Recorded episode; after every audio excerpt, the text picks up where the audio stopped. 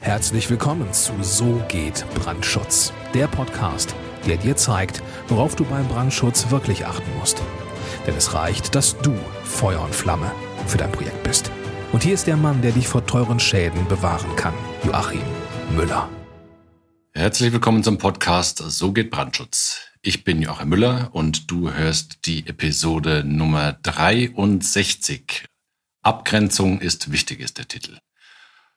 Ja, ich stelle immer wieder fest, dass es Probleme damit gibt, zu erkennen, was die Aufgabe des Brandschützers ist und was eben nicht. Dazu ein paar Beispiele, um dir aufzuzeigen, von was ich da jetzt nun tatsächlich rede. Also, erstes Beispiel. Der Brandschützer soll festlegen, ob eine bestehende Wand eine Brandwand ist oder eben nicht. Also sprich, ob die vorhandene Wand die Anforderungen an eine Brandwand erfüllt oder ob sie sie eben nicht erfüllt. Das ist jetzt ein Beispiel für die nötige Abgrenzung der Leistung des Brandschutzplaners von den Leistungen des Architekten oder des Tragwerksplaners. Wessen Aufgabe ist denn nun tatsächlich die Klassifizierung der besagten Wand? Für mich eine eindeutig klare Sache. Wenn die Wand tragend ist, dann ist es die Aufgabe des Tragwerksplaners. Ist die Wand nicht tragend, ist es die Aufgabe des Architekten, die Wand zu klassifizieren. Es ist aber nicht die Aufgabe des Brandschutzplaners zu beurteilen, ob die Wand jetzt tragend ist, welche Wanddicke sie hat, welche Rohdichteklasse sie hat, äh, aus welchem Wandbaustoff sie besteht, ob die Anschlüsse an die anderen Bauteile alle richtig sind, um dann eine Aussage darüber zu treffen, jawohl, die Wand ist eine Brandwand oder sie erfüllt die Anforderungen nicht. Der Brandschützer, der Qualifizierte, der sollte das natürlich wissen und sollte das eigentlich auch können, weil spätestens, wenn er die stichprobenartige Kontrolle der Bauausführung hat, dann wird er sich mit der Wand auseinandersetzen. Aber im Regelfall betrifft das nur Neubauten, wo das erkannt werden muss. Und da gilt es eigentlich auch nur erstmal zu bestätigen äh, bei der stichprobenartigen Kontrolle, ist das, was geplant worden ist, dann auch tatsächlich in die Realität umgesetzt worden. Bei der Klassifizierung einer bestehenden Wand ist der Brandschutzplaner normalerweise aus dem Thema draußen und es ist, wie gesagt, Aufgabe des Tragwerksplaners und Aufgabe des Architekten, die bestehende Wand zu klassifizieren, um festzustellen, ob die Wand an sich die Anforderungen erfüllt oder nicht. Und kleiner Tipp an der Stelle, es reicht nicht, sich die Tür- und Torplaketten anzugucken, um zu schauen, ist da eine T90-Tür oder eine T30-Tür drin, weil häufig sind auch bestehende Brandwände mit Defiziten versehen, dass da nämlich nur T30-Türen und Tore drin sind. Also man muss sich die Wand tatsächlich schon genauer anschauen.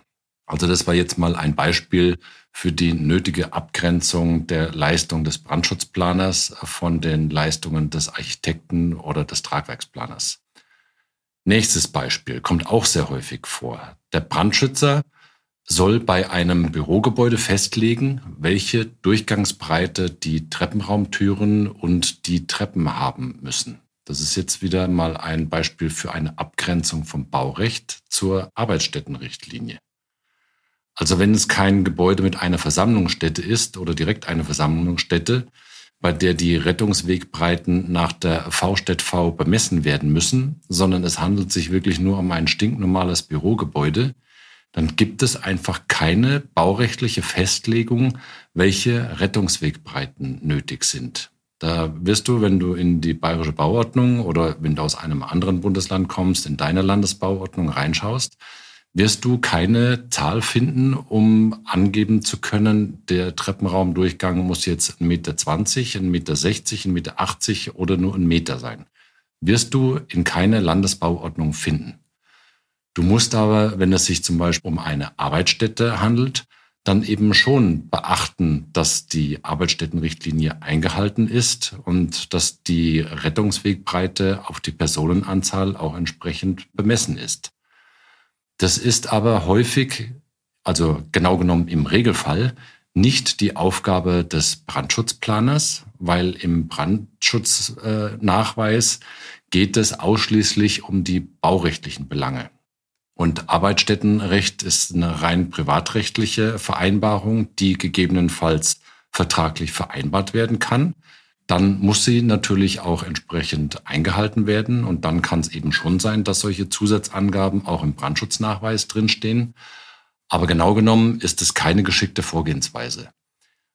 Es muss im Brandschutznachweis das drinstehen, was baurechtlich verlangt ist. Und wenn zum Beispiel die Arbeitsstättenrichtlinien oder eine andere Gefährdungsbeurteilung zu schärferen Ansätzen kommen, dann müssen diese natürlich auch umgesetzt werden.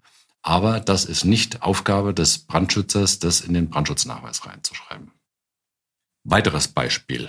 Der Brandschützer soll die Brandfallmatrix erstellen. Diese Fragestellung, die tritt auch bei Sonderbauten immer wieder mal auf. Ist ein Beispiel für die nötige Abgrenzung der Leistung vom Fachplaner Elektro zum Brandschutzplaner. Wenn es nötig und vertraglich vereinbart ist, dann kann im Rahmen der Grundleistung der Leistungsphase 5, also der Ausführungsplanung, kann es nötig sein, dass der Brandschützer die Brandfallsteuertabelle erstellt. Und als besondere Leistung kann es auch erforderlich sein, dass der Brandschützer einen Beitrag zur Brandschutzmatrix leistet. Aber er erstellt diese Brandschutzmatrix oder Brandfallmatrix anders genannt. Er, erstellt diese Matrix nicht. Das ist nämlich Aufgabe des Elektrofachplaners und der muss sich dann mit allen anderen technischen Gewerken und mit dem Bauherrn auseinandersetzen und natürlich, was den baurechtlichen Teil des Brandschutzes anbelangt, auch mit dem Brandschutzplaner, um herauszuarbeiten, welche welcher Vorgang oder welche, welches Auslöseelement zum Beispiel bei der Brandmeldeanlage äh, welchen nachfolgenden Vorgang steuert. Das ist Aufgabe des Elektrofachplaners und nicht Aufgabe des Brandschutzplaners. Noch ein Beispiel. Also du siehst, äh, das ist jetzt hier eine äh, etwas längere Aufzählung, aber das Thema ist einfach sehr wichtig und deswegen wird jetzt diese Podcast-Episode hier auch um ein paar Minuten länger, als du es vielleicht erwartet hast oder gewohnt bist. Weiteres Beispiel. Ähm, ich habe es tatsächlich schon erlebt. Äh, ein Elektrofachplaner hat beim Projektstart also als das Team das erste Mal zusammensaß und äh, sich gegenseitig erst einmal vorgestellt hat, wer welche Rolle hat und wer wie heißt, hat dieser Elektrofachplaner in der Vorstellungsrunde gefragt, ob es schon einen Brandschutznachweis gibt. Also für mich war das sofort klar, dass der Typ nicht alle Tassen im Schrank hat, weil der Architekt hat gerade die ersten Skizzen fertig gehabt, damit alle überhaupt erst einmal ein Angebot abgeben können, das der Bauherr beauftragen kann. Und dann macht man die erste Projektbesprechung und stellt sich vor, und kaum ist der Elektrofachplaner dran, äh, fragt er schon, ob es einen Brandschutznachweis gibt. Ähm, also der Typ, der hatte, wie gesagt, nicht alle Tassen im Schrank. Und es hat sich dann tatsächlich hinterher auch herausgestellt, dass das ein echter Minderleister war und äh, ja, ein klassisches Beispiel für einen echten Fachidioten. Ähm, aber ich will da jetzt gar nicht weiter drauf rumreiten. Ähm, ich will dir nur aufzeigen, was alles möglich ist. Also es kann nicht sein, dass ein Brandschutznachweis äh, schon fertig ist äh, zum Projektstart und der Elektrofachplaner äh, hat sozusagen sein Wunschkonzert erfüllt, dass er nicht mehr äh, das Denken anfangen muss, bevor der Brandschutznachweis fertig ist. Also sowas, ich habe es bisher zum Glück nur einmal erlebt, aber wie gesagt, ähm, du sollst mal ein Gespür dafür bekommen, äh, mit was man es hier so teilweise so zu tun hat.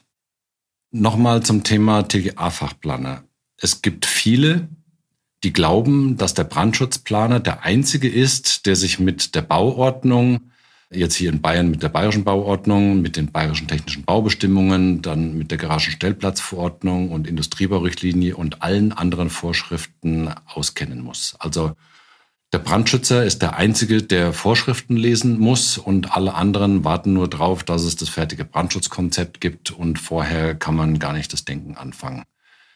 So funktioniert nicht. Es ist nämlich nicht so, dass der Brandschützer die alleinige Verantwortung dafür trägt, dass die richtigen Rechtsgrundlagen angewendet werden und dass diese auch äh, bis ins letzte Detail richtig interpretiert werden. Auch die Architekten, auch die Fachplaner müssen die Bauordnung kennen und anwenden und sie müssen auch die Sonderbauverordnungen und die technischen Baubestimmungen kennen und anwenden. Und der Brandschützer ist nicht der Einzige, der sich mit so etwas auskennen muss. Also auch ein Fachingenieur muss Vorschriften lesen und interpretieren. auch wenn leider einige Ingenieure sich ihrer Standardregelwerke noch gar nicht mal bewusst sind. Aber so funktioniert es halt einfach nicht. Jeder muss die Rechtsgrundlagen anwenden und man kann nicht die Hände in den Schoß legen als TGA-Fachplaner und darauf warten, dass jetzt der Brandschutznachweis kommt, weil man erst dann äh, festlegen kann, äh, ob und wo eine Brandmeldeanlage ausgeführt werden muss und so weiter.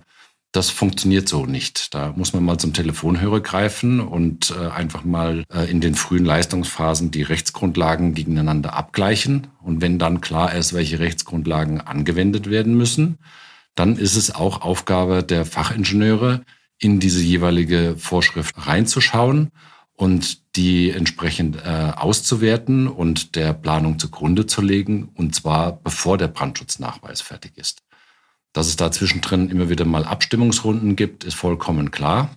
Aber kein Fachplaner äh, und auch der Freianlagenplaner kann sich nicht darauf rausreden, dass er erst Brandschutzpläne und einen Brandschutznachweis haben muss, um rauszufinden, ob man eine Feuerwehrzufahrt braucht, äh, wie groß die Aufstellflächen sein müssen und so weiter.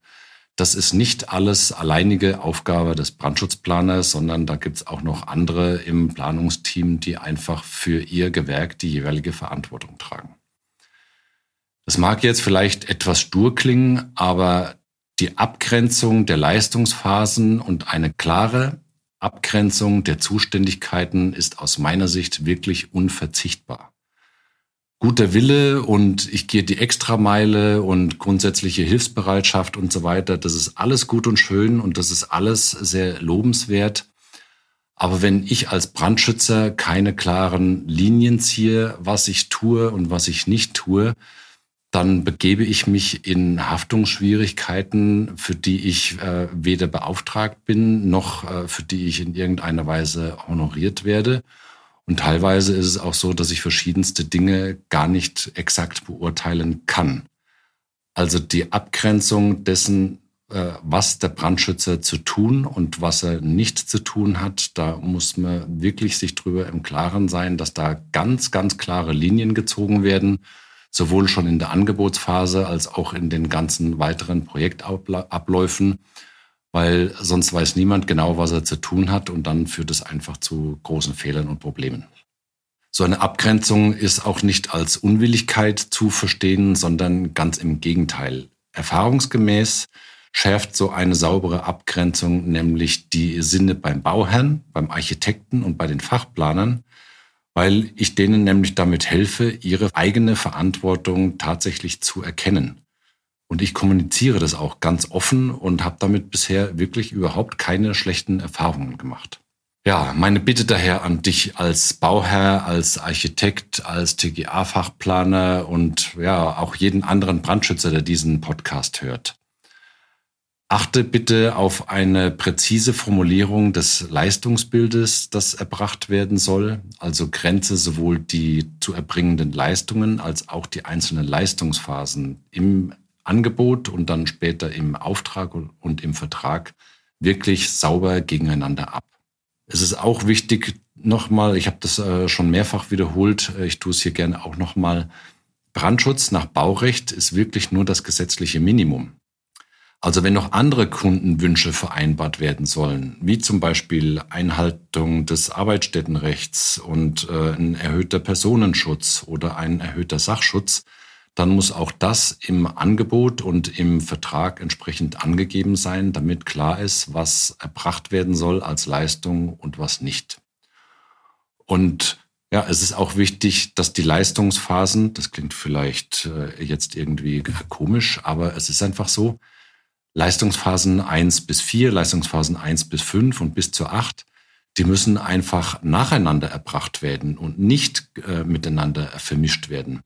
Ich mache dazu aber nochmal eine gesonderte Podcast-Folge, weil ich hatte das jetzt in der Vergangenheit schon bei mehreren Projekten, wo äh, wirklich von, äh, das Pferd von hinten aufgezäumt wurde. Da kommt man unter Umständen wirklich in Teufels Küche. Und da ist es, äh, sollte man tun nichts vermeiden. Aber schon mal an der Stelle nochmal kurz äh, wiederholt. Leistungsphasen sind nacheinander zu erbringen und nicht miteinander zu vermischen. Ja, und jeder im Projektteam muss sich natürlich seiner Rolle bewusst sein, die er in dem Projekt hat und er muss die Leistungen erbringen, für die er bezahlt wird. Also es ist nicht überall, wo der Aufkleber Brandschutz angeheftet werden kann, auch wirklich der Brandschützer zuständig. Das ist mir auch nochmal ganz wichtig an dieser Stelle, das zu betonen.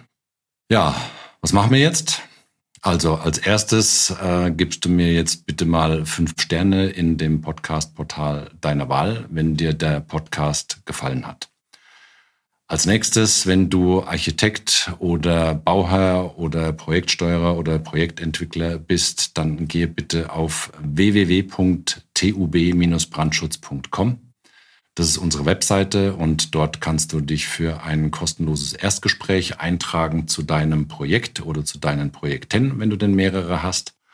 Und dann schauen wir, ob wir zusammenarbeiten können und wollen und am liebsten dann natürlich auch längerfristig. Jo, und bis es soweit ist, wünsche ich dir alles Gute, maximalen Wirkungsgrad bei allem, was du tust. Herzliche Grüße, dein Joachim Müller von So geht Brandschutz.